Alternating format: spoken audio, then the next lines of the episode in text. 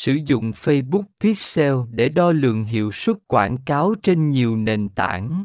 Phần 1y giới thiệu A. Tại sao đo lường hiệu suất quảng cáo quan trọng? Đo lường hiệu suất quảng cáo là một phần quan trọng của bất kỳ chiến dịch quảng cáo trực tuyến nào. Điều này giúp bạn hiểu rõ về cách mà quảng cáo của bạn đang hoạt động, liệu